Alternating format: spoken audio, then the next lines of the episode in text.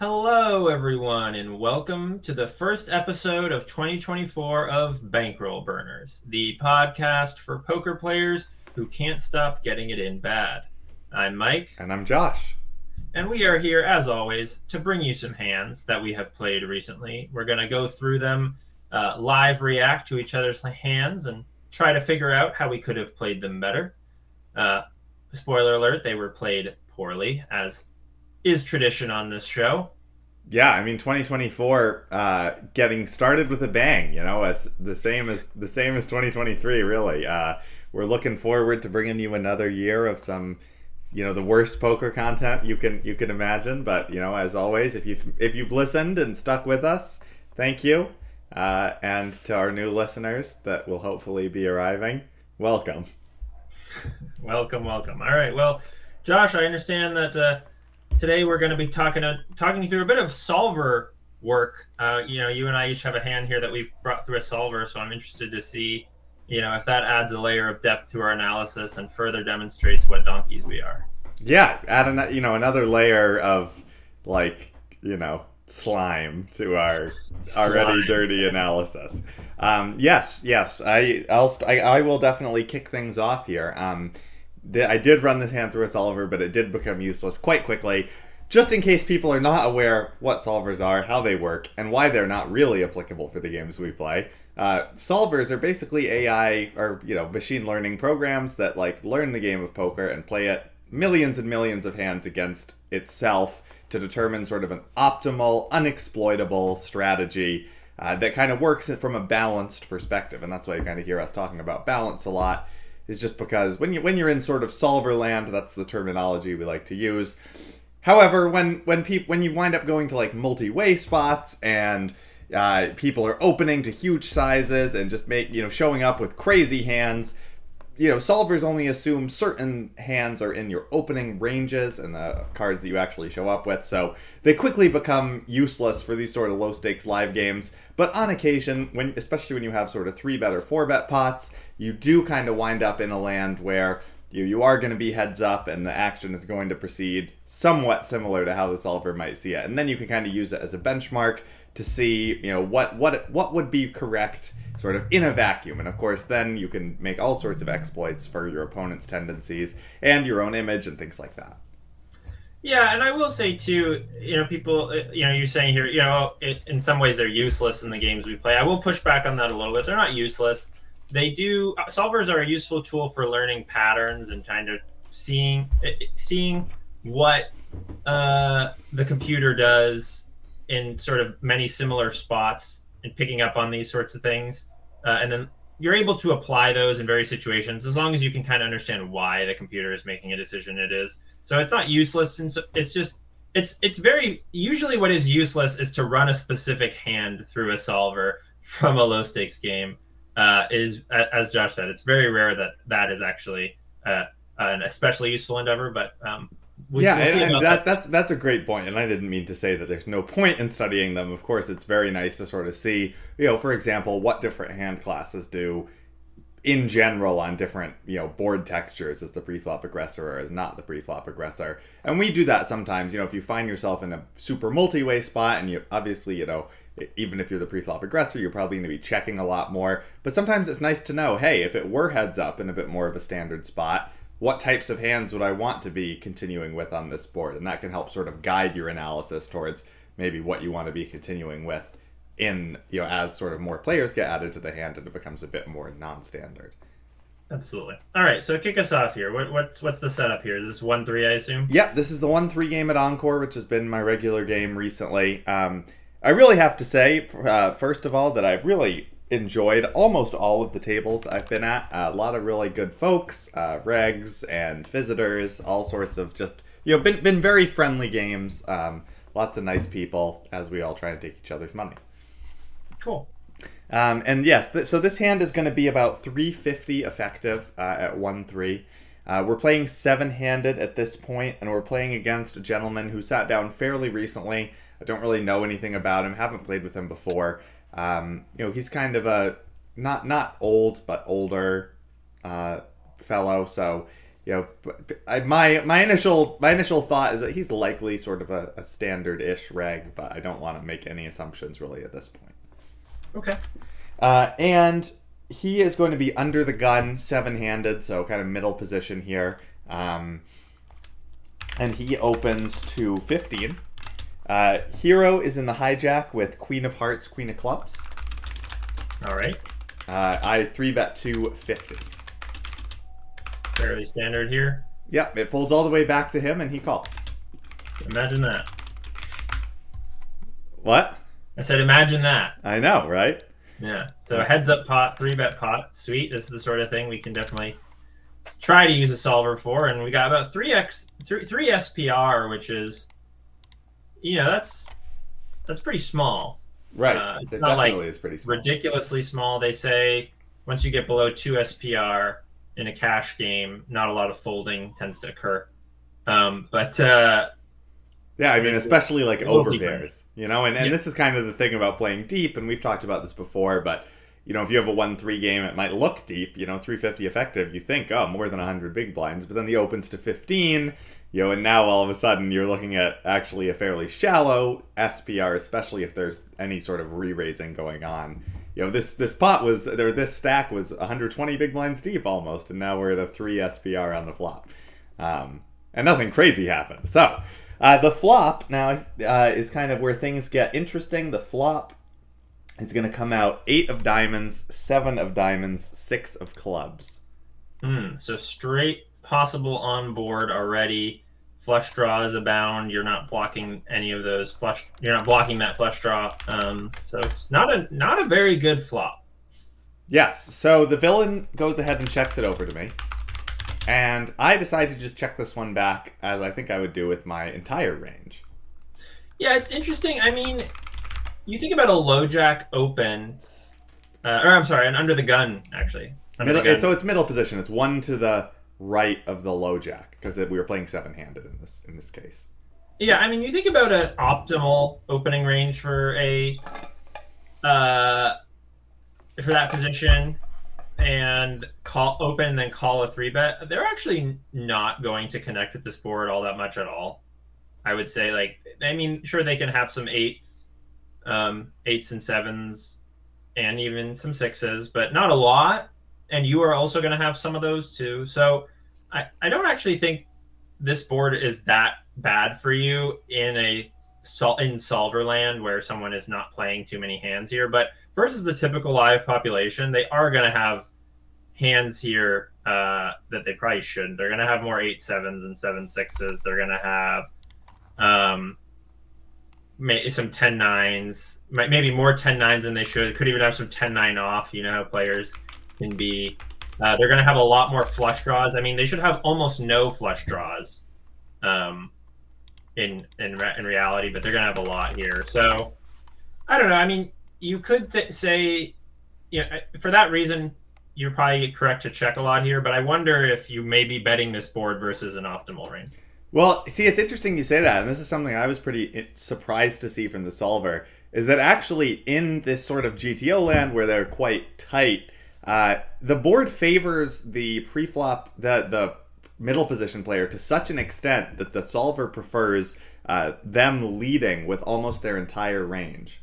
Wow. All right. So I stand completely corrected and was totally wrong. Which I was shocked to see because I was like, all right, I, I just want to double check that this is sort of the type of board that I should be checking back on, or maybe, as you say, you know, villain's got enough hands like pocket jacks and pocket tens, and you know, not enough hands to connect here. But yeah, villain villain's supposed you know supposed to be sort of betting pretty much their entire range, like which is which I was pretty surprised to see. So so the you know given that once they check, I mean this is kind of where the solver analysis stops being super useful, right? Just mm-hmm. because they're and, and this is another sort of limitation of solvers is that if it says, hey, you know, big blind or middle position should be checking or should be betting like 85% of the time here and then they check you know the hands that the solver then assigns them is are, are fairly limited uh, from Yeah, this point on Yeah, it's probably not really worth continuing the solver at that point for those reasons, but I do think that's just a really interesting learning. What are these strong hands in their range? Is it just because they do they just have a lot of eight, seven, sixes, things Yep. like that? Exactly so they've uh, let me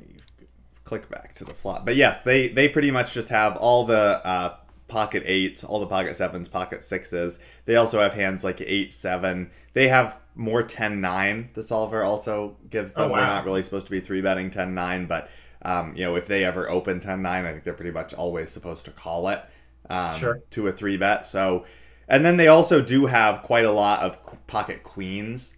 Um, they don't really have. I mean, they don't have kings and aces. We obviously have the advantage and the, the overpair advantage in that regard. But you know, they do have a lot of strong overpairs, and then you know, they their bluffs are like you know all sorts like ace queen suited, ace jack suited, pocket fives, things like that.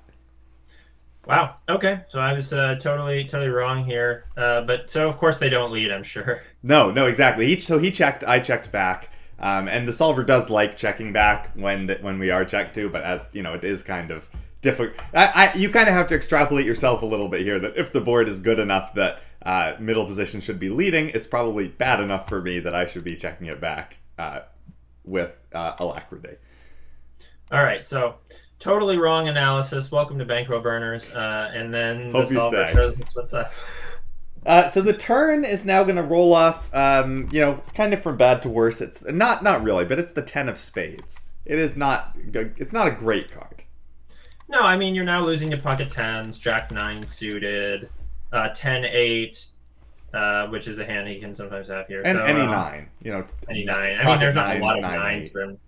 Like, yeah, pocket nine certainly. I don't. yeah, That's that's another good point. So, Um, well, he checks again though. oh, that's interesting. Um,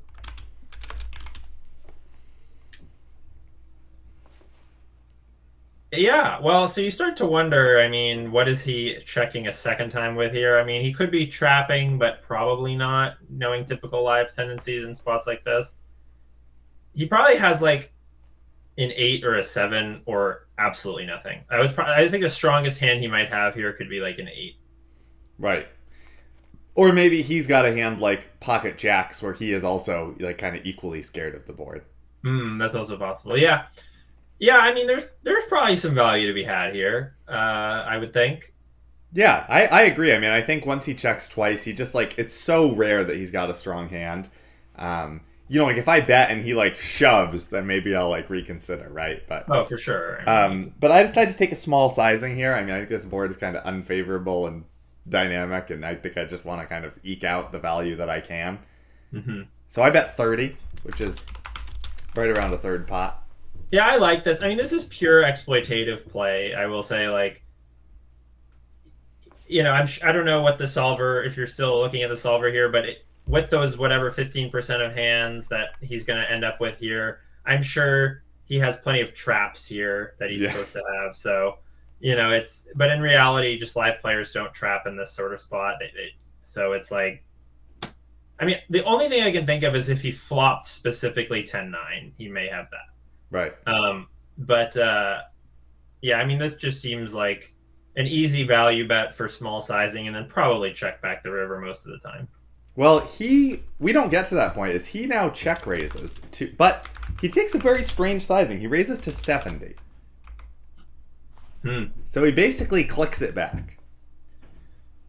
So this could be him trying to see where he's at with a ten, or it could be very nutted. Right. Or it could just be him attacking, you know, because my line looks so weak. You know, like, oh, check back flop, um, bet tiny on turn, kind of, not tiny, but bet small on turn, you know, could be sort of him making a move and just saying, ah, I'm to get you. Yeah, I mean, look, you're you have to call forty to win two hundred. You're you're getting five to one here. Like, is he just doing this to sort of see where he's at, or to just be like, ah, I'll get this young kid? Uh, one out of six times, like absolutely. So I think you can comfortably you can call here pretty easily and comfortably fold rivers if he bets. I don't think that he, he's not going to be double barreling here with anything except a very strong made hand. Uh, unless he's, you know, he might be better than we're giving him credit for, in which case, you know, still fine to get bluffed once in a while. So I, I do call here, and we'll approach the river when we get there. Um, right. But I do decide to call. So that leaves about 240 in the pot and um, 230 behind. So pretty much a pot sized bet uh, left in his stack. Uh, and the river rolls off uh, pretty much a brick, I think. It's the four of hearts. So obviously, you know, it, it does add. So the final board here, I'll, I'll pause maybe eight eight of diamonds, seven of diamonds, six of clubs, ten of spades, four of hearts. So the front door flush draw bricks, um, and it does add a one liner to a five, but I don't think that's super relevant. Probably not. Probably not. Um, and villain does go ahead and rips it in here. I mean, I think you just have to fold. I, like, verse again versus versus the live population here. Like, are they bluffing here? One out of three times.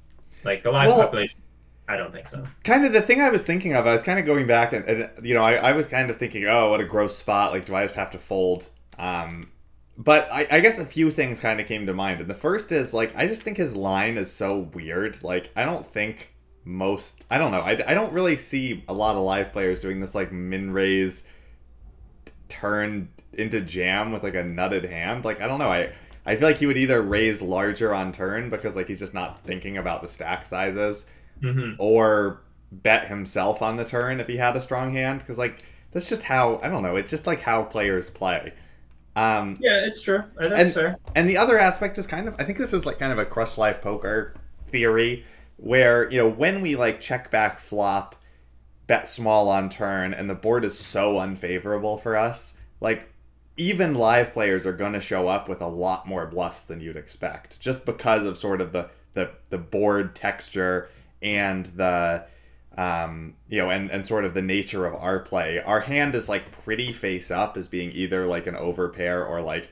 you know maybe some kind of ace king type hand that they just think they can always push around on a board like this Interesting. Yeah, I hear you. Um, no, I, I don't think it's crazy to call. Like, I do think that there is some amount of bluffing here. I just I wonder if it's if it's really happening one out of three times that this is a bluff. Right. I mean that that is the question because like yeah, absolutely. Like a pot sized jam is not common, right? Like especially a pot sized jam is a bluff. Like and this is something that I've definitely been working on is just like folding to big bets on the river, right? Like in in many scenarios. But like it's and and especially if the board is like good for your range and someone is just bombing the river, like you're just crushed. Like yeah, so- that's for sure true. so often. But like in a spot like this, I just felt like he took such like between the weirdness of his line and like this the just the bat, you know, kind of the, the texture of the board. I basically eventually decided like, you know what, I'm gonna check my hand for a diamond because like maybe he's got some weird flush draw that he decided to like min raise the turn to you know, try and see a cheap river. Hmm So I'm just gonna check my hand for a diamond and, and you know decide based on that. Um, I do not have a diamond, so I decided to call. Okay, I mean, look, I don't hate it. Like, certainly, I, I, I don't know. I mean, I see your point. point, and it's also if you had some kind of live read on the guy, you know, then that. And obviously I don't, like I said, and I, I do want to make be clear that this guy had sat down maybe 20 minutes before and hadn't really played many hands. Yeah, of course. I just meant if he had some kind of a body language tell, I was like, Yeah. oh, he looked really uncomfortable or something. I don't know, but um, yeah, okay. I mean, I think it's all right. I, I agree with you that the line doesn't make a lot of sense. Uh, and I would certain I might get curious in that spot too and call. I guess I'm just trying to sit here in my chair and think about like objectively speaking, how often are live players really doing this as a bluff? And I'm not convinced it's all that often. But what what what happens here? Well, he villain uh, announces ace high and turns over ace king offsuit. Wow, So nice, he just he just him. wanted to make a move. very good. Yeah, I don't know. I mean, it's interesting. Um, would you make the same play again?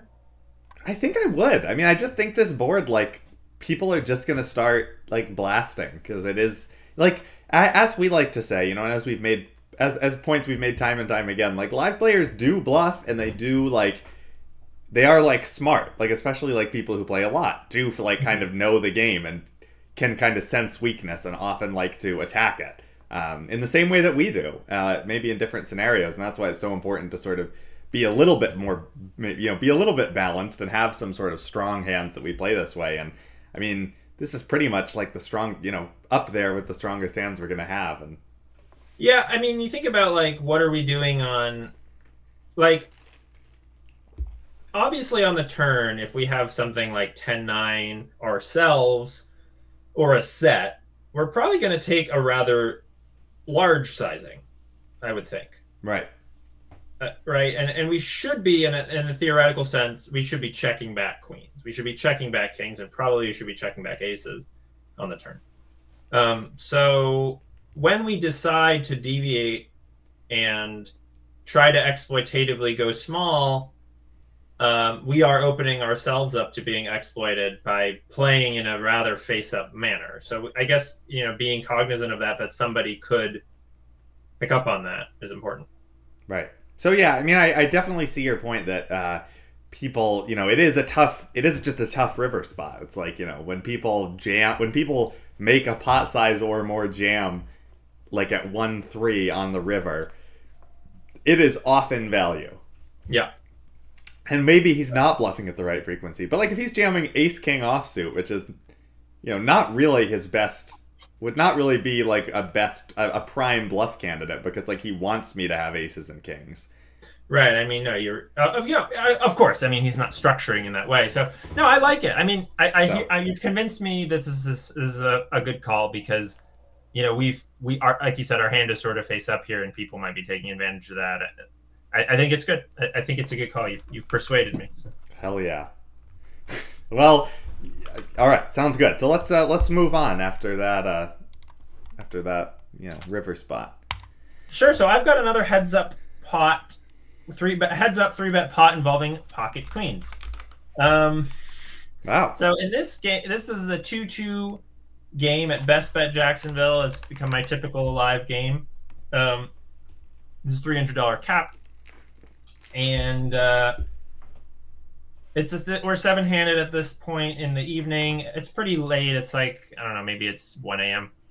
Um, and I've been my tables have been breaking, so I've been moving around a lot. I haven't had any villain that I've been playing with for many hours. Uh, the villain in this hand, uh, he had showed a bit of he had showed the ability to make large bets in sort of unintuitive spots. So I kind of figured he was a bit of a thinking player. He also wasn't doing a, a ton of limping um, compared to the rest of the table. So I thought, you know, I'm not saying he was, you know, some some like grinder or something, but you know, he clearly had some kind of sense of what was going on. His raising range wasn't aces, kings, and queens. Correct. Yeah. So, um, and he was, uh, I don't know, maybe middle aged type of dude. Okay, so what's so, the effective stack here? we're going to be 285 effective with this villain. Um, and I think we should run through the hand without the solver first, and then you know relatively quickly, and then go through the solver because I, I ran this hand a couple different ways. It's it's actually a lot less straightforward than I thought. Okay. Uh, so, um, just to run through it here, so the villain in the in the uh, in the low jack makes it ten dollars standard open for this game. And like I said, I have pocket queens. I have queen of diamonds, queen of clubs. I'm in the cutoff. Okay. And I make it 30. So fairly standard so far, I think. Um, certainly never flatting here. Yep. And uh, folds back to him and he calls. Nice.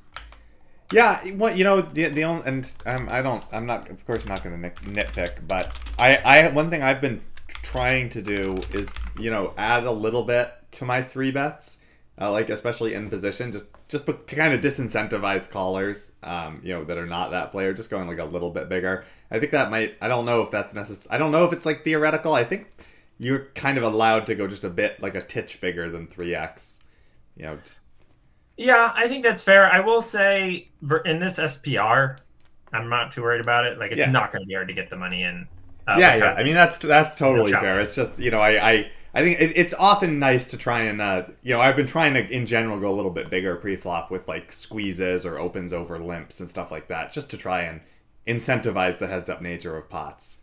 No, I think that's a good point. That's a good point. It's, um, playing heads up is definitely. I think we could say accurately that our edge is bigger in a heads up situation than multi-way. So. Yeah, I mean, yes, that's definitely. Um, so uh, uh, us acting like we have some sort of edge in this game. Yeah, if we have an edge, if we have an edge at all. Our anti-edge is smaller in um, Okay, so what's the flop here? The flop is nine of diamonds, three of diamonds, deuce of spades. Okay. Um, so fairly disconnected board here, um, and of course there is a flush draw. Uh, I do have the queen of diamonds. right. Um, he checks it over to me, and I do decide to bet here. Uh, what kind of sizing would you take on this board? Uh, so let's see. It's a three bet pot, so we can go. Oh, and now we're what two fifty effective, two fifty five. Just about 255. So it shouldn't be difficult to get the money in, even if we kind of take a small si- a smaller sizing here. Uh, but the board is not like there's not, you know, it's all low cards, so maybe we can go a little bit bigger. So maybe maybe I'd go half pot here. Yeah, I think that's fair. Like we can try to leverage our nut advantage. Um, we're, I mean, we probably have less pocket nines than him, but otherwise we have all the overpairs in here. And we might even So- have the same. I mean, you're probably three betting pocket nines from the cutoff against the low jack a good good amount of the time. So. Yeah, yeah, I'm mixing probably, but yeah, I have some three bets there. So yeah, I, I'm happy. I'm happy to go a little bit bigger, but I'm also happy to kind of go a more standard one third because it is like a four to one SPR. We shouldn't have too much trouble getting the money in. Yeah, I do decide to, to bet 20 here, but I do see your, your point about going a little bigger because we have the such a great nut advantage. I will. The solver has some interesting inputs on that that I didn't consider, so we'll we'll get to that in a little bit here. Cool. Um, so, but it seems like you're fine with taking this this one third sizing. I think when you're like kind of when you're pretty shallow, I you know, and this probably and, and like you have a three bet pot, you know, like a hundred big blinds or it, you know, around there, and with an open to ten, so you know, in the ballpark, right? Um, Mhm. That you're you're allowed to just take small sizings a lot, just because like there's already enough money in the pot that it shouldn't be. You know, you you have avenues to get it all in by the river. definitely, yeah, and that was my thought in the So I moment. think So that's that's, why I went went ahead and bet 20, and he did call. So villain just calls. Okay. The turn is the seven of diamonds. So the flush, the front door flush does come in.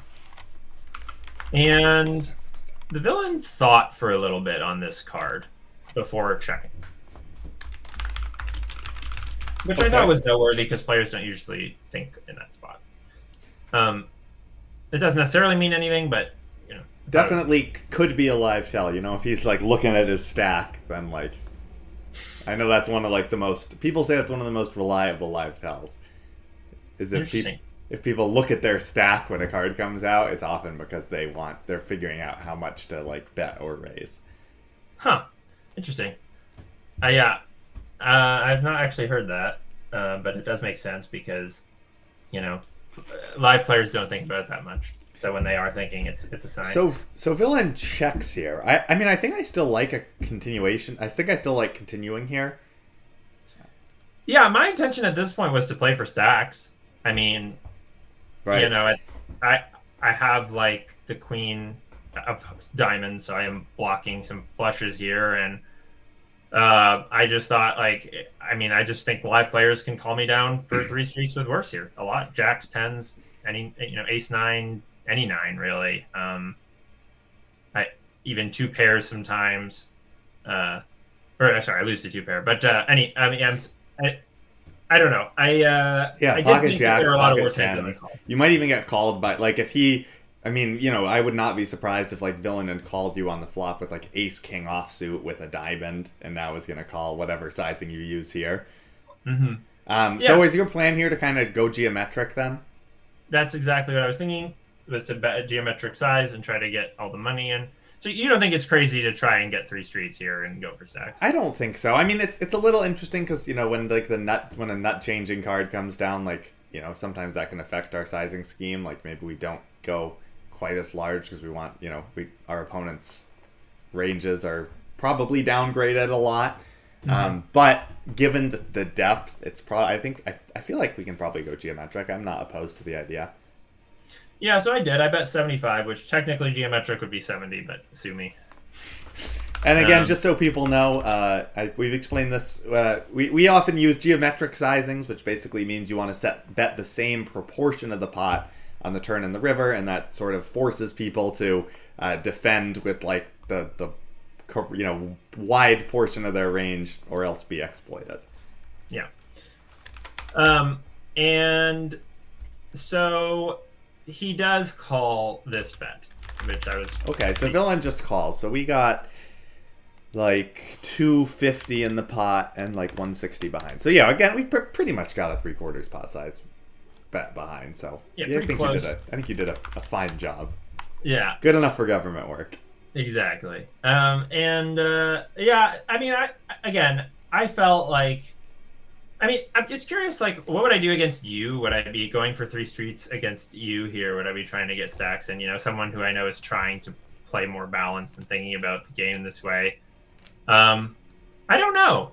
What do you what, what how would you respond if you were villain in the spot and I went 75? Right. I mean, it kind of depends on my hand, right? Like, I feel like villain can probably start folding some like 9x. Is the Like thing. if you had 10-9 here, what would you fold? Right, like you might have to start mix. I guess you might have to start mixing 10-9. Cause just because like you you won't have a diamond, right? Because it's a three bet pot, so you're only gonna have 10-9 suited. So Mhm. it's like there's just it's it's you know you're you're not gonna have that many like a lot even and even a lot of your bluffs are gonna have a lot like a pretty good amount of equity. Like ace king with the ace of diamonds has like a lot of outs against Sure. a hand like 10-9. So you know if you if you punch that into like an equilab you know type range analysis you know you might not have the equity to continue with a hand like 10-9 so Yeah. it's interesting. So i don't know. Maybe maybe it makes sense to use a smaller sizing just because of sort of the texture of the board and it's hard to find you know a, a lot of basically you're you're kind of restricting the calling range to like over pairs. Well, I think that most live players will call with a 9. yes. No i know. I mean i mean against maybe a, a player who's thinking and i might call with 10-9 anyway to be fair. Yeah. Yeah, it's interesting. I, I don't know. I do wonder about maybe checking back here sometimes or using a smaller sizing if I think my opponent is, you know, defending at the right frequency. I think checking back here is okay, especially with a dime. I mean, it's interesting. It's one of these situations that we talked about sometimes where it's like, you know, you have a diamond, so you're kind of protected. Like if he jams, and you have more ways to like realize your equity. That also means you can kind of check back sometimes because you're not like so. You know, you don't need the protection against another diamond coming off. Yeah, that's that's true. I mean, I guess I don't know. I'm not very inclined to check here ver- again ver- versus the versus the live population just because there's so many draws to get value from. So. Yeah, and, and I also think like pocket queen specifically is like a much better candidate for betting than like eight again like aces with the ace of diamonds because like that hand mm-hmm. literally just needs no protection. Sure. And actually, maybe I'll take it back. There aren't that many draws. I mean, there's really just like maybe there's like ace queen with with the ace of diamonds, maybe ace king with a diamond, ace jack with a diamond Yeah, are really the draws I'm looking to get value from for the most part. but the, I mean the Uh, other thing is right against a live player like maybe we just want to go for the max from you know if he's if he does have jacks or tens or a nine you know we just want to say you know he's not he's not going to give us credit for a flush so let's just go for it. Yep. So I okay. So I did I did bet here for three quarters pot, and he calls, and so now we're on the river, and the river is the eight of hearts. The river is the eight of hearts. So the final board: nine of diamonds, three of diamonds, deuce of spades, seven of diamonds, eight of hearts. So the eight of hearts. I mean, it looks like a scary card, but it's not super scary. It really only brings in like nine eight. I would say is the only. Right. Yeah, nine eight or like I thought versus I thought it was oh this is a straight completing card, but there is no logical straight for him to have here aside from Jack ten of diamonds, which of course was already a flush. Yeah. Um, so I wasn't really concerned about that as as I thought about it. Nine eight is a legitimate concern, I think. Um, Yep. I think that's it. I would. I would agree. So I was, it, you know, I was planning to jam here. Still, I was going to go with the plan. Do you think that's reasonable? Yeah, I think that's. I think that's fine. I mean, I just think, you know, again, we want to get the max from Jack's tens and some nine X that he might show up with here. Yeah, I mean, I think it is like a little bit exploitative because I think like it's it's pretty thin, right? But Oh, for sure. it is, you know, thin. how do how do you how do you win at live poker? You just go thin, thin, thin. Right. So, yeah, I I think that um, it's probably not a great idea to jam here. Again versus someone who is maybe defending tighter. Um, but I didn't have any sense of that this being the case with this guy. But anyway, none of that matters because he opened jams for 160. Ugh. And of course, this is the famous check call, check call, donk jam line, which is always the nuts. And so I should have just snap folded. But obviously, we wouldn't be talking about this if I had. Ah, So- Mike, it's like that. This is like the line. I know. It's the line. So I was like, but here, here's what I thought to myself. I was like, I, I was planning to fold, but then I thought a little bit more about it. And I Uh-huh. was like, this line makes literally no sense. I mean, he could just have a flush. But why would he? When play, I don't think players do this with. I don't think I've ever seen someone do this with a made flush on the turn because it doesn't make any sense for them to do that. Because usually when players do this with a with a nutted with a, a nutted hand that was already nutted, it's because they're waiting for a safe river. But there's no safe river to wait for. Right. You know, once you have a flush on the turn, there's Right. like. But it could be the nut no river flush. card that would concern you. It could be like the nut flush that's like kind of thinking, oh, it doesn't really, you know, I don't need to get it in now. Like smaller flushes might, you know, I, I kind of agree. Or smaller flushes might even do the same because they're like, oh, what if another diamond rolls off? I want to make sure that I have like Oh, interesting. Yeah, yeah. I mean, like I, so so I, I could see it.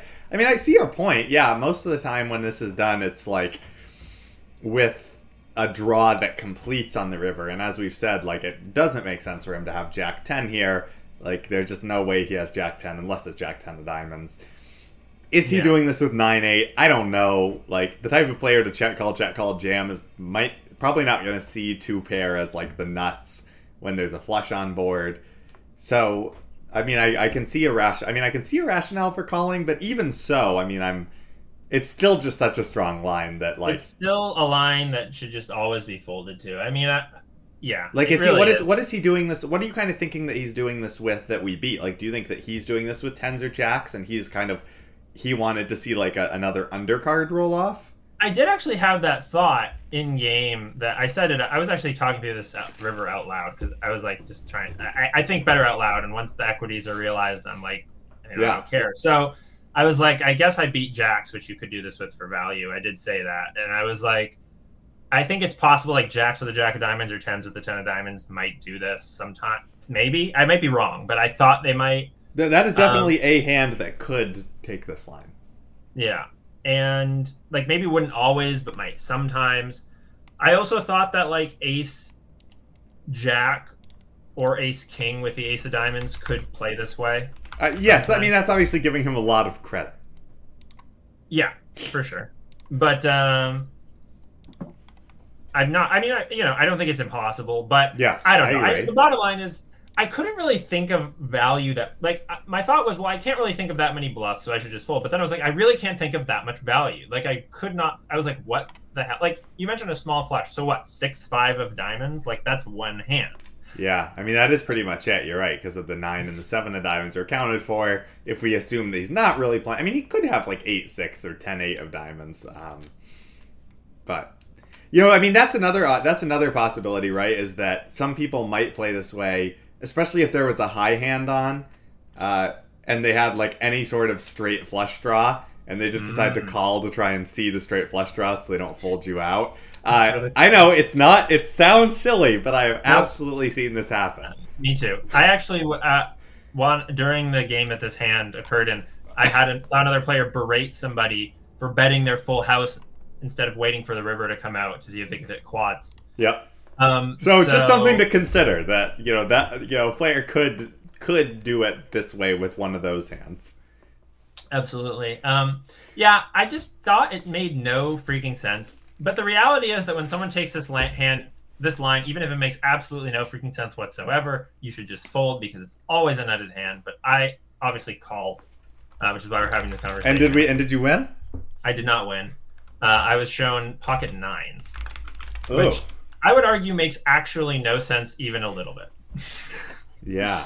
So he check call, check call, jam. I mean, I guess he's just villain is also just not worried about the flush and just said, you know, Vi- villain is villain is a live poker pro also who said, uh, I'm gonna get I'm ah that this new this noob I'm gonna go thin for value and get his overpairs. Yeah, I don't know. Maybe I don't know what he was thinking, but I thought it was. I did not cross my mind for a second that he could have pocket nines. I Right. I don't really see this. Um, but all right, I want to talk about the solver here because this is actually very interesting for this hand. Okay, do you Um, want me to pull up the first slide? Yeah, please do. Uh, We'll just walk through some of these. It's not, you know, say a slide. It's just, you know, showing the uh, solver outputs here. Look, I make slides for a living. So. Yeah, and that's quite unfortunate. Um, so, uh, no, I'm just joking. All right, so this is the output of his range on the flop.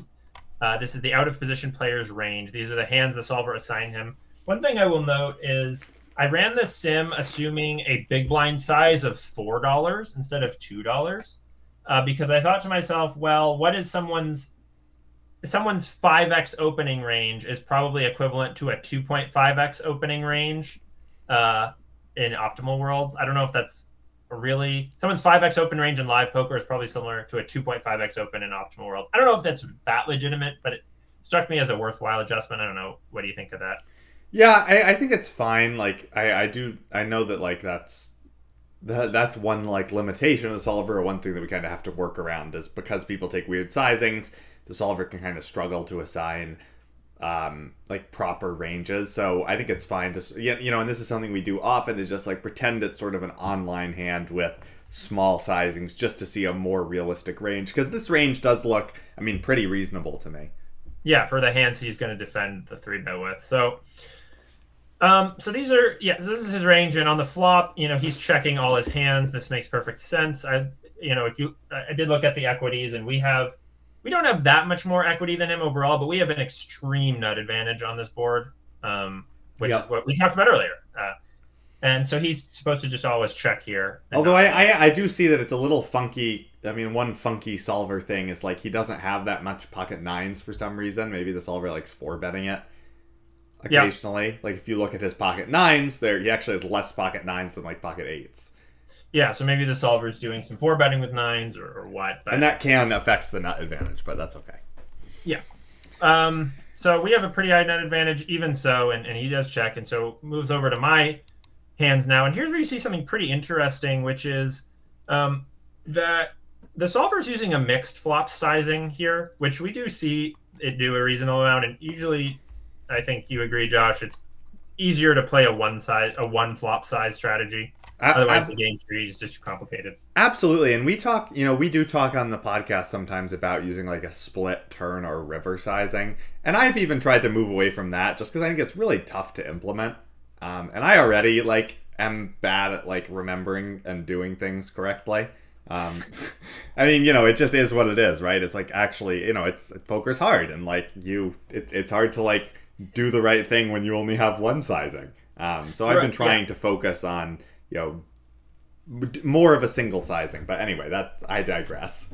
Yeah, but yes, I- I we do agree. not I- definitely don't use split flop sizings. Yeah, I don't I don't try for split flop return sizing. I do try to split my river sizing a bit, but it's not always it's not often that relevant because it's live poker and you're very rarely deep enough for it to matter. Right. Um, so at any rate, so the the two sort of the way I think about this is there's really two strategies being presented here. One strategy is a a single flop sizing, uh, which is betting more hands, and then one strategy is a, a larger flop sizing, which is betting fewer hands. And so I took the, the single flop sizing is indeed, you know, this one third sizing that I did take. And so we get to bet almost our entire range. Uh, you see, that's the yellow sizing. Uh, you see, we bet, can bet almost our entire range with the yellow sizing. I mean, that's, and that's fine. Uh, the other option, of course, is to split sizing and do a lot more checking and then betting quite large, you know, two thirds or 75% pot, which is that orange sizing. Um, and doing that uh, with a smaller number of hands just to sort of press our nut advantage. So those are sort of the two options presented, and I think either one is probably fine. Yep. Um, so I of course, we went with the small flop sizing, so we can go ahead and move on here. Nothing too exciting happens. You can see uh, this is Villain's response range to my bet. Uh, they are folding a bunch of air balls, uh, but they're mostly calling, and they're doing some raising with their own overpairs here for protection, queens and jacks, uh, which is kind of neat. But they are just calling nines. They're not actually doing any raising. The raising is red. Uh, they're not doing any raising uh, with pocket nines. So. Yep. Um, All standard, I, think. Yeah, so nothing too surprising there. The turn is where I think it gets pretty fascinating. Um, so once again, they're checking everything as you would expect. But uh, what I did see was we actually lose the nut advantage on the turn. Okay. Um, when the flush completes, because remember the turn here, you know, it went nine. The flop was nine diamonds, three diamonds, deuce of clubs or spades, something offsuit deuce, and then seven of diamonds turn completes the flush. They have way more flushes than us. Uh, and if you actually look at the hands we have that have like more than 75% equity, it's mostly just the overpairs and a couple flushes, but they actually have a bunch more. But it looks uh, to me like we we are betting here a lot anyway. It, we are betting here a lot anyway, but only for small sizing. We're never taking this big sizing, this geometric sizing that I took, uh, which is why I think is some the part of the hand this hand that I botched um, unexpectedly. I think is uh, you're not supposed to bet large here because you don't have the nut advantage.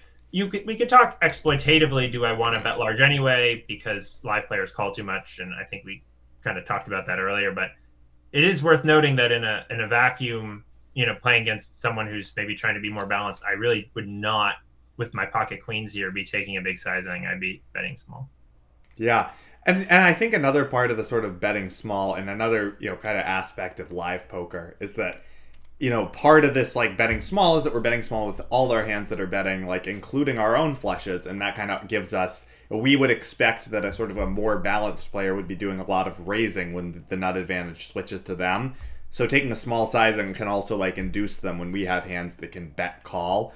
Um, mm-hmm. But against the live population, you know, it might make more sense still to take the geometric size, just because you know we wouldn't expect them to do as much raising, and so we we might just want to put the money in ourselves and try and play for stacks against some of their weaker hands.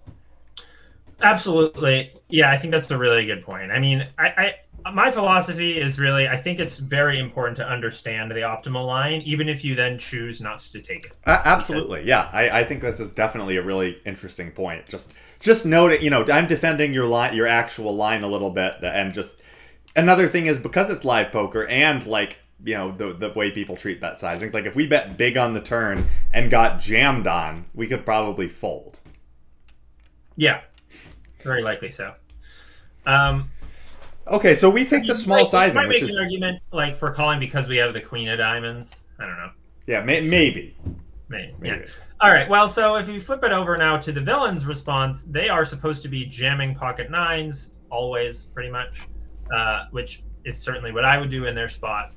Um, and is, is this really... assuming a, a, large sizing, or is this assuming you took sort of the smaller sizing that it recommends?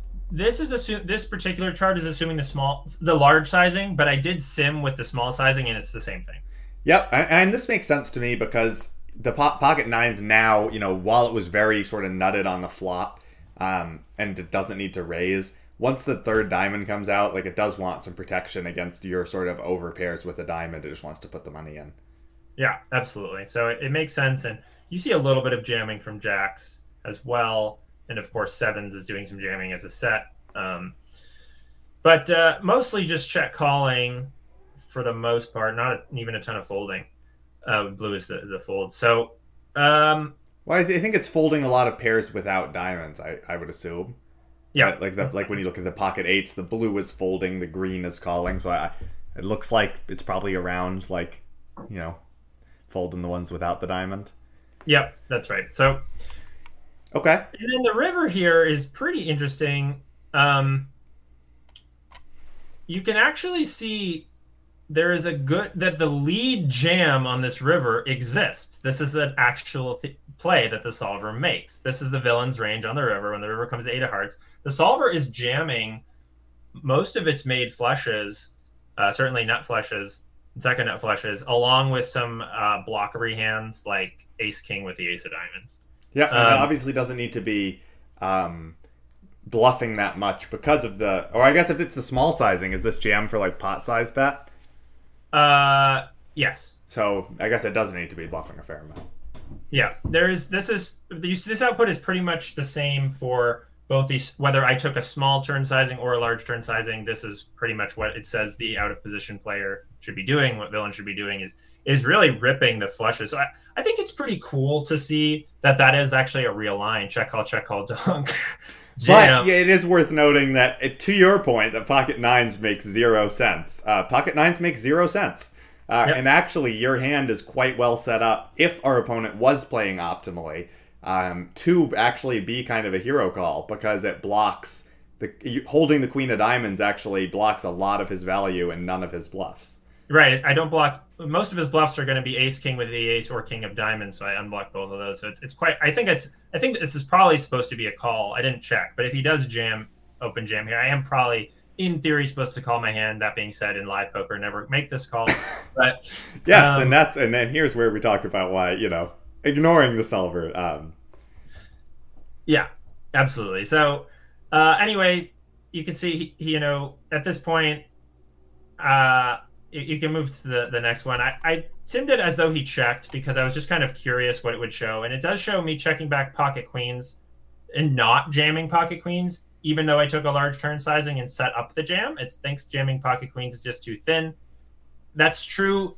Also, if you go to the next slide, the if I took the small turn sizing, because this is my range if I took the small turn sizing as I'm supposed to, yeah, uh, you can see it's still not jamming pocket queens. It is checking back pocket queens always, even with a pot size bet behind.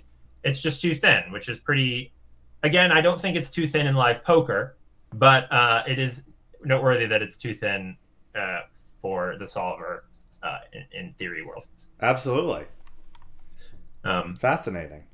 yeah i thought i don't know so i think this is it's interesting to just see kind of what the sol- like the solver does not like going for thin value in that spot and that actually surprises me honestly it does. I, I would think it would. The solver is a greedy bastard. But um it, in, in this spot it's like no opponent is too nutted so. Yeah. all right. Well we can move on. Cool. Well, uh, as we reach the halfway point, uh, please remember to like and comment and subscribe. Uh, or just do one. If you could just hit subscribe that in and of itself would just be like that's like the nuts man yeah, that is like the nuts. And speaking of the nuts, also feel free to let us know how you feel about uh, our solver content because we are, you know, we love, we like, we like looking at it. We like talking about it. You know, feel free to chime in. yeah if you think it's really dumb then just let us know we will never talk about it again That's probably not true.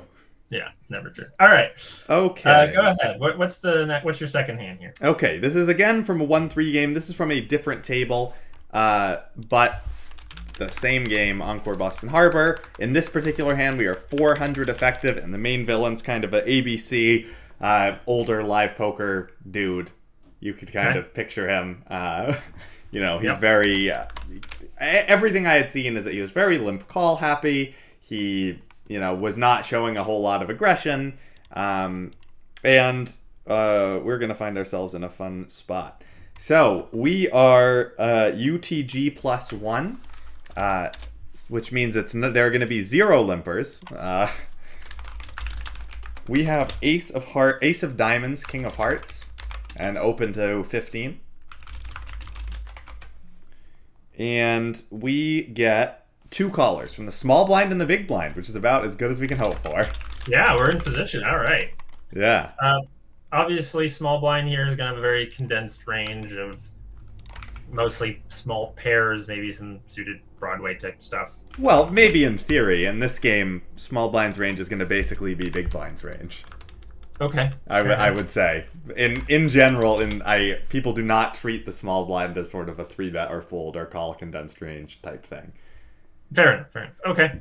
So but yes, in theory, you you would think. Well, the flop is going to come down eight of clubs, five of diamonds, deuce of hearts, hmm, not our favorite flop, I would say. and it checks to me. I mean, I don't know.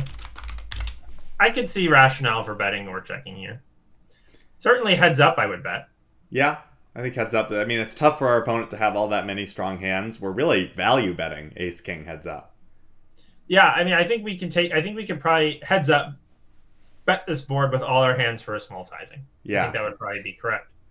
Uh, but multi-way, I don't know. It's probably fine to just check this back, try and realize our equity. ace king is also a nice hand heads up to like bet the flop and then just like check back turn and evaluate river because it's like so Mhm. strong as a you know the nut no pair.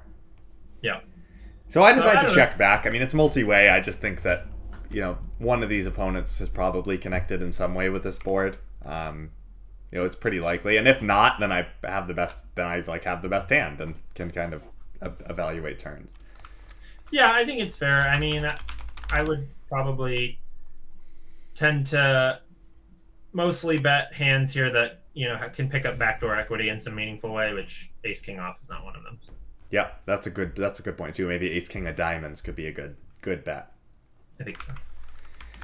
Okay, well, off to the turn, which is a much prettier card. It's the King of Diamonds. Uh, and small blind checks, and big blind, who's the main villain, uh, bets out for 20. That's twenty into forty-five. Um, I'd probably like a raise.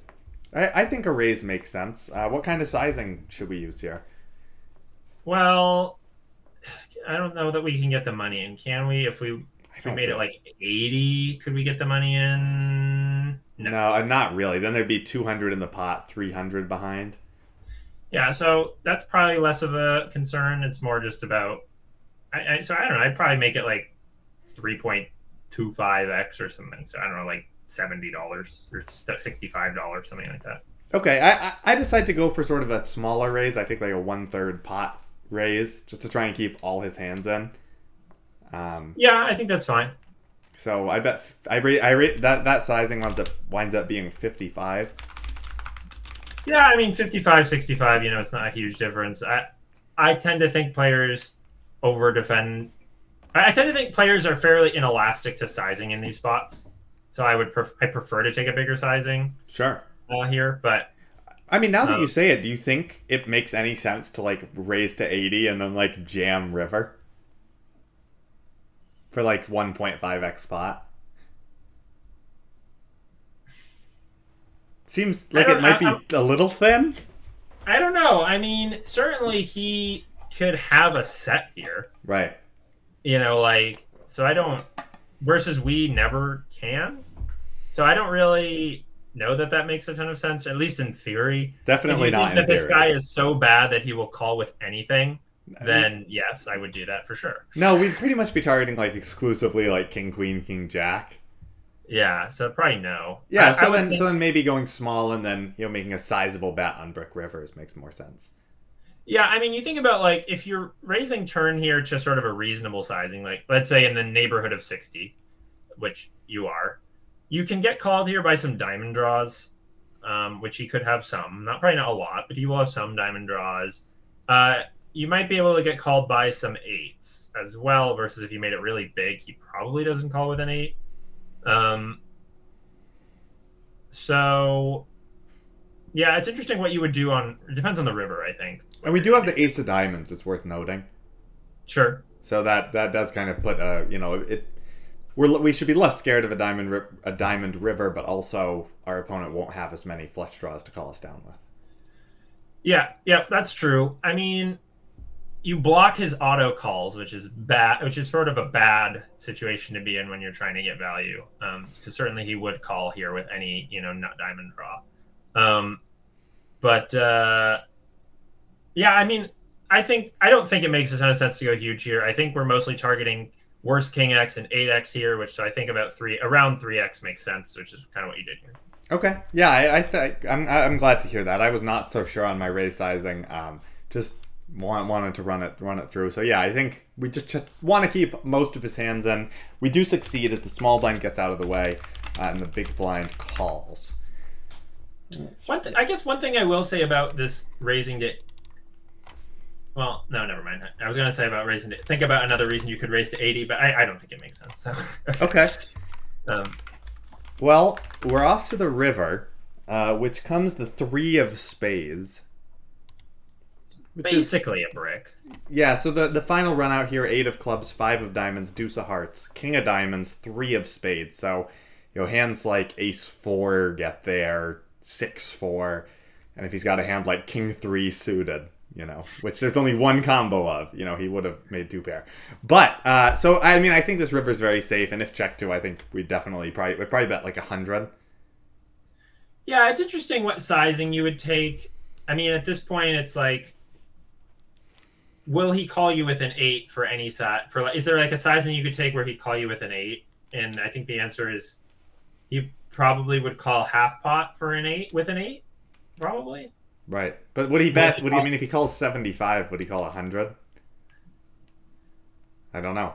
It's probably pretty. He's probably indifferent at that point. I might go. I probably think betting hundred is is fine. Well, we don't get to that point. Um, he looks at me and starts shuffling his chips and says, "You have Ace King, huh?" And then he bets one sixty five. Hmm. So the this is an interesting situation because it's not really a check call, check call donk. It's a check. Well, it's only a single check call. It's a bet call, which might be oh, stronger. Right, you're right, you're right, you're right, He bet. I yeah. Um. So he bets 165, which is a slight overbet. It's right about pot size. Um, you know, he just like assembled a massive stack of reds and just, you know. I mean, I would call. Bombed it. You think we call here? Yeah, I'll call. I mean, what well, is I mean, what? Look, what do we beat? I don't think I don't think he would ever do this with a set. It makes no sense. I mean, if he thinks we have Ace King, then like he definitely would. No, if he thinks we have Ace King, he'll check raise. Right. I mean, maybe. I mean, I, I don't know. I, he thinks we have a like, look, I don't know how much how how thinking this man is, but like, if if he believes we have ace king, then he's gonna assume we'll bet. Maybe. Like I don't know, right? That's like this was like such a weird spot because I was like, wow, he's like, can he I'm like because I mean my line does look a lot like Ace King, right? Um, it, of course it does. Uh, but then like when he he's over betting the river. Like, what do we think he has that we beat? Like, we have the ace of diamonds too, so it's like he can't have a like a busted nut flush draw. Yeah, like You're I don't right. know. Do we just say yeah? Well, I mean, the other the other thing is we are. I mean, we are pretty close to the top of our range, right? Once we check back flop and then hit the king. Sure. I mean, we can have. I mean, yeah, we're basically the top. We can have like um, eight. I mean, we can have some ace four ourselves. Sure. Right. Probably all ace four we might bluff with at some amount. Yeah, we could have some ace four. Um. Um. Yeah, I mean, I don't know. I don't see live players take this line very often. Like no, me neither. Really? That's why I brought it on because I was like, I have literally no idea what's going on. Yeah. But like I again, it's a, I mean it's another tricky, it's another tough river decision for the bankroll burners team. As uh, you know, it's like live players are getting good, man. That's yeah, or we're just getting worse.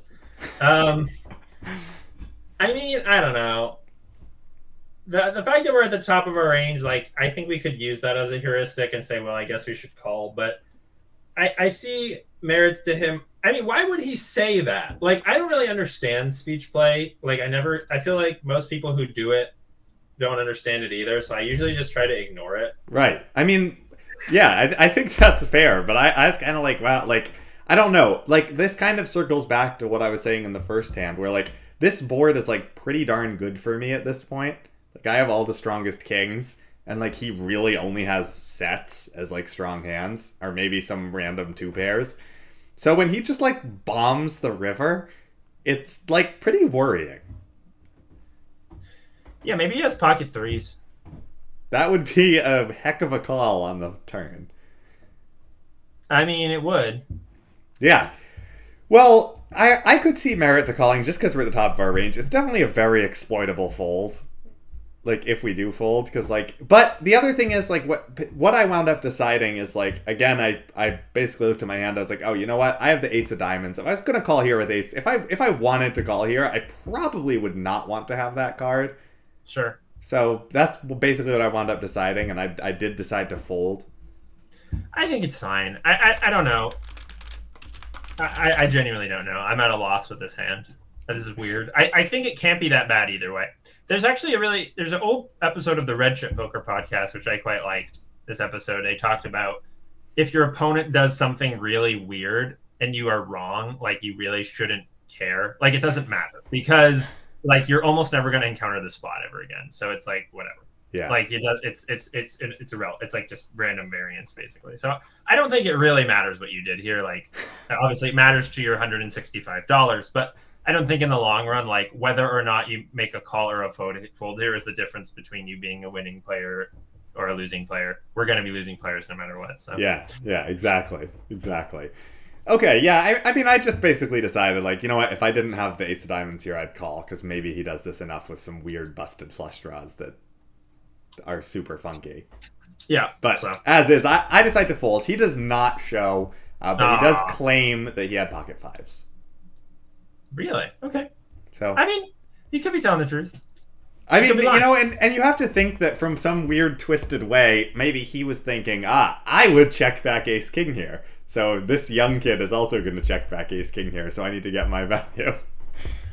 Yeah, I mean, uh, you know, maybe you owned his soul, maybe he owned yours. We'll never. Yeah, know. and to your point, you know, it probably doesn't matter.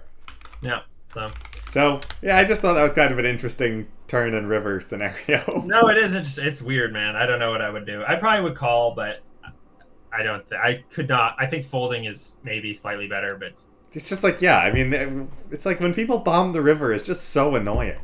yeah. God, uh, that's why we try to do that, right? It's the Yeah, I mean, absolutely. Okay, well, I've got a. I'll take us home here with a hand that uh, I. This is one of those hands where you can just tell me whether or not it's a punt. So, um, so All right, it is. All right, we're yeah, done it here. probably is. You probably already can just say it is. So, this is gonna be uh, a good old limped pot, one of our favorite things. And this is this is this another two two hand. yes, different game, different table, different night. Actually, daytime game.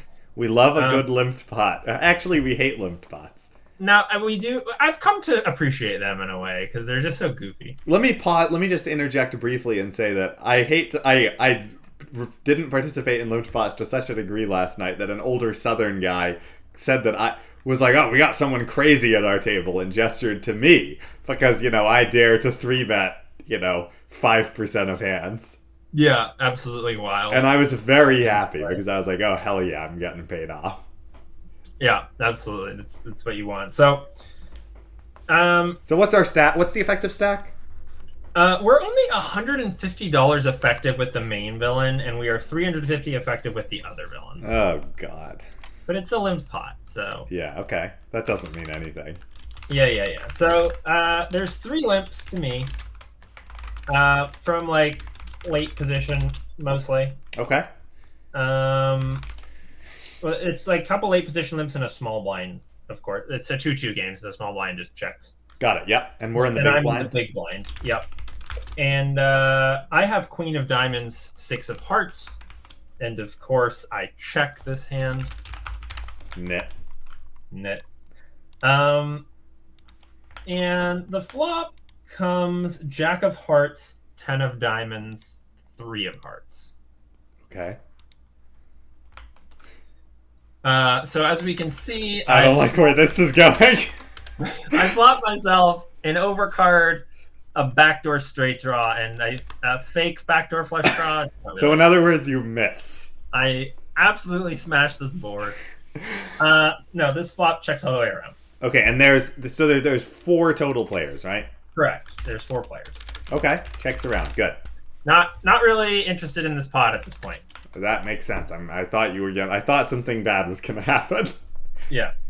But the turn is a favorable card for us. It comes the King of Clubs, which gives us an open-ended straight draw. Yeah, and no one can really be that strong here. I mean, you know, not not a lot of two pairs. The, the flop checked around. It was a limped pot, so it's it's tough for anyone really to have a strong hand. Yep. And, I'd say you actually could have the most strong hands because you can actually have all these weird bad two pairs, like you know King three offsuit and Jack three offsuit and stuff like that. Yeah, and the small blind can too, of course, but they check here, so it's good for me. And I go ahead and bet ten dollars. Yep, and I think that I think that makes sense here. And the hijack, who is a nitty reg, calls. Okay. Um, and the cutoff, who I know nothing about, makes it twenty. Oy. The small blind folds. Okay. And I decide to get creative with a bet three bet. Okay. Because my thinking was that the cutoff really cannot be very strong. Min raising over a bet and a call. Right. What about the hijack though? If the hijack's kind of nitty and calling in the middle, how how Well- strong do you think? Like how nitty are we talking? Like what do you kind of expect the hijack to have here? Uh, a king or a jack. And he might fold that to a three bet. I think he'll fold king. It's probably not a very strong king, or he would have raised. He definitely has a he definitely has a raising range that's like, you know, he would raise like king queen. Or queen nine at this point or something like that. Yeah, sure, he could have. I mean, So who's the short stack in this situation and who's the bigger stack? the cutoff has the short stack. Uh, so that is a little that is a little worrisome just because you know i think folks with you know min raises can be can actually be somewhat nutted when people are super short Okay, right I think that's, fair. I mean, my thinking was that I can, um, probably fold out, like, I, th- I don't know. I thought he might just be doing this with like a random king, but I, I do see your point that like it can because he's short, relatively short. This could be rather nutted. I guess I, I did not consider that in the moment. But i mean i think it's okay to three bet here i still don't think anyone can be that strong and you can just kind of throw your throw your weight around a little bit like i, I don't think i do think people will overfold in this spot um, what's your plan if you get called Uh, I will. It's very river dependent. I think if any draw gets there, I will jam. My plan is to jam river, and if it's a brick, I probably give up. I think that I think that's fair. Like I think if a heart rolls off, you can probably jam. Um, or, I mean, what if like a queen comes off? Do you think we could? Do you think we can check Well, at that point, there's a one-liner to an ace or a nine? Yeah, Yeah, I probably have to give up if, I- if I- I, think so. Okay, so I, I I think that makes sense. So if we get there or the flush draw gets there, we can probably go for it. Um, and if it bricks, then we give up. I I I'm I think that that makes sense. So yeah. How- how much do you make like, it What are, I also just want to say, what are the bluffs like that I would use as a triple? As, well, that I would jam river with if we if like a draw, or if a draw bricks. If there's if the river's a total brick, I probably could still jam with a hand like maybe 10-9 no heart. I was gonna say I think 10-9 is a super sick bluff because it blocks the straights that our opponents can actually have, like Queen Nine, uh, and like just any random two pairs that they have. Um, and like once we get called, our, our ten is like very very rarely good. Right, and and like having no heart, I think is important as well. Yeah, um, so I, I Uh, agree. And we, and we should have. I mean, we probably have some 10-9 suited. You might open some pre-flop um, and check some, and we definitely have all the 10-9 offsuit. So yeah, And I, I also think Jack Nine maybe even. yeah. Jack nine is getting to have a little bit more showdown value. You know, we But- might win with Jack nine. So okay. Um, well, actually, no. I think after I go bet, call, raise, I my Jack's no good. So Okay. Um, so, so so what's our sizing here? I actually only make it forty-five because of how shallow he is. Right. So if he I'm not really expecting him to necessarily fold right now. right, so if he calls, it'll basically be a pot size bet on the river. Yeah. So maybe we could go a little bigger and kind of do a geometric thing. I think that's fair. I think I could have gone a titch larger. I guess in my I've started to develop this thinking about like three bets in like on other than pre-flop. Not like non pre-flop three bets is they're so polarized that like you don't really need to use big sizing at all. Like it makes more sense for them to be small. In the same way that four bets are so polarizing, usually you use the small sizing. Right. I don't know if that's correct, but I don't know if that's correct either. Um, I haven't really studied my like turn three bet sizing in limp Yeah. spots, multi way. Uh, fair enough. So so maybe I, I think it's I think it's probably fine either way. But I do I actually do think that like the range like their range here can be elastic in that like if you made it like 55 or 60 you're gonna get a lot more folds now than if you make it Mm. 45 like if you make it 45 i think he's never folding right now um, and obviously like yes you you will have a little more fold equity on the river but I, I i think if you go like 60 here you might actually start getting some folds here and still have a lot of fold equity on the river No, I think you're right. I think that's probably should have been like 60. I think you're, you're correct. okay so we make it 45 and does the hijack call No, hijack folds and the cutoff falls. Yeah, and I yeah, that makes cutoff's getting like quite good odds also. Yeah. No, I yeah, I, I think going a little bigger would have been appropriate here. So, but the river comes the eight of hearts. So the heart draw does get there. And it I doesn't change my- any straights available, right? Mm, nine seven gets there. Okay. Doesn't change that. Doesn't change any straights of available. Yeah. So, I think we stick with the plan here. Yep. I rip it in. Okay. And we get absolutely snippety snapped by King Queen of Hearts. Well. Yep. I mean that makes sense. I mean that's that's that's fine. Like it's kind of interesting to think, you know, if villain had king queen no heart, what's is he? Is he? I think he folds. Is yeah? He probably folds. I think I can fold out two pair with this line, to be honest. Maybe. Yeah. Yeah. No, I like. I do like. I, I do like the line. I think your hand is pretty well set up for it. Um, obviously, our opponent like is at the tip top of their range. Yeah, like literally, they. Sh- I mean, first of all, this dude limping like over limps with King Queen of Hearts is pretty incredible. Yeah. Um, but uh, what are you gonna do? I mean, yeah, I, I guess um, my thinking in game was like literally nobody ever has any bluffs here, so I have to bluff.